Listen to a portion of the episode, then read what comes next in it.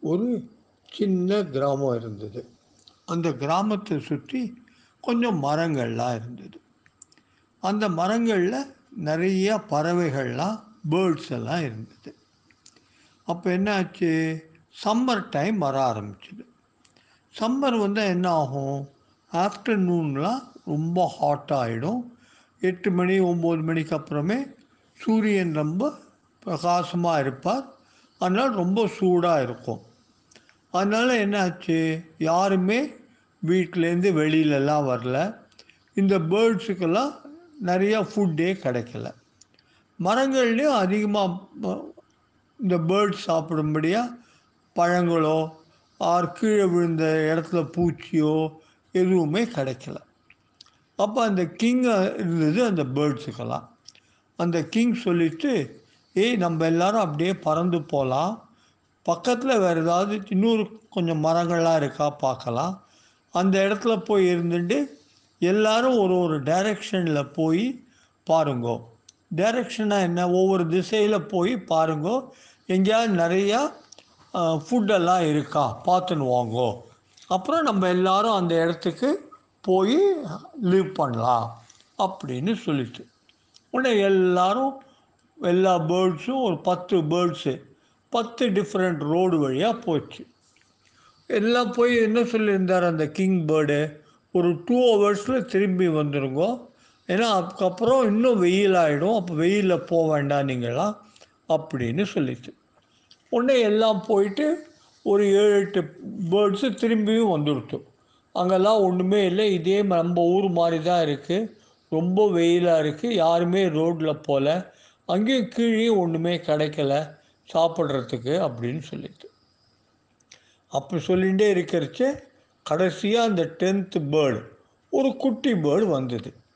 அந்த பேர்டு வந்தோடனே என்ன சொல்லிட்டு எல்லார்கிட்டேயும் ஏய் நம்ம அந்த ரோடு இருக்குது பார்த்தியா அந்த ரோட்டில் போனால் நிறைய மாட்டு வண்டியெல்லாம் போகிறது மாட்டு வண்டியில் நிறையா அரு நெல்லெல்லாம் எடுத்துன்னு போகிறான் நெல் ப்ளஸ் நிறைய தானியங்கள்லாம் எடுத்துன்னு போகிறா அதெல்லாம் அந்த வண்டி போகிறச்சு கொஞ்சம் கொஞ்சம் கீழே விழருது நம்ம அங்கே போய் சாப்பிடலாம் அப்படின்னு சொல்லிச்சு.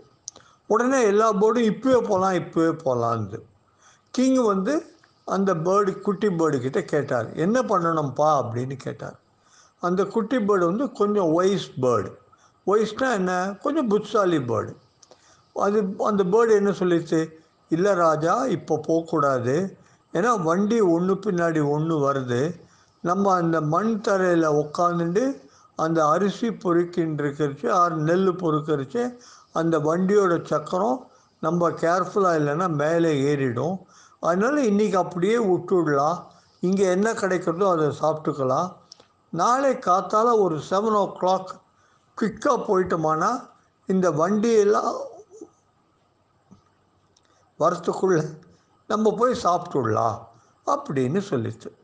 உடனே எல்லாரும் சரின்னு சொல்லிட்டு நெக்ஸ்ட் டே மார்னிங் ஏழு மணிக்கெல்லாம் இந்த குட்டி பா பேர்டு வந்து முன்னாடி போச்சு ஒய்ஸ் பேர்டு எல்லா பேர்டும் பின்னாடி போச்சு. போனால் அது சொன்ன மாதிரியே அந்த ரோட்டில் நிறையா அரிசி நெல் வேறு தானியங்கள்லாம் கொட்டி இருந்தது. அந்த வண்டி போகிற வழி வழியாக அதெல்லாம் போய் உட்காந்து கிடுகிடுன்னு கொத்தி சாப்பிட்டுட்டு எல்லாரும் உடனே கிங் என்ன சொன்னார்?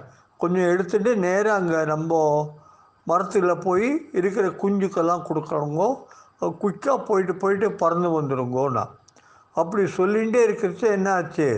வண்டியெல்லாம் வர ஆரம்பிச்சிருச்சு உடனே எல்லா பேர்ட்ஸும் பறந்து போயிடுது அப்படி பறந்து போகிறச்சே ஒரே ஒரு க்ரீடி பேர்டு அதுக்கு இன்னும் கொஞ்சம் சாப்பிட்ணும் சாப்பிட்ணுன்னு ஆசையாக இருக்குது அது அங்கே உட்காந்து கொத்தின்னு இருக்கு பாரு.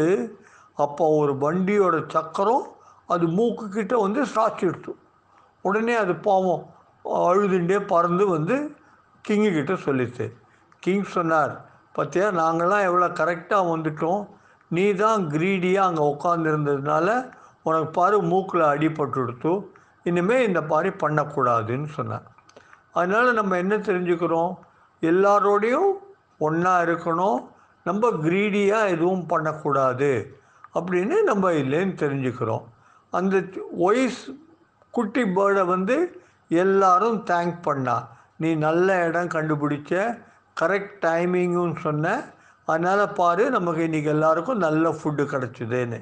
அதே மாதிரி ஒரு டென் டேஸுக்கு அவள் டென் ஃபிஃப்டீன் டேஸுக்கு அங்கேயே போய் எல்லோரும் சாப்பிட்டுட்டு ஹாப்பியாக இருந்தாள்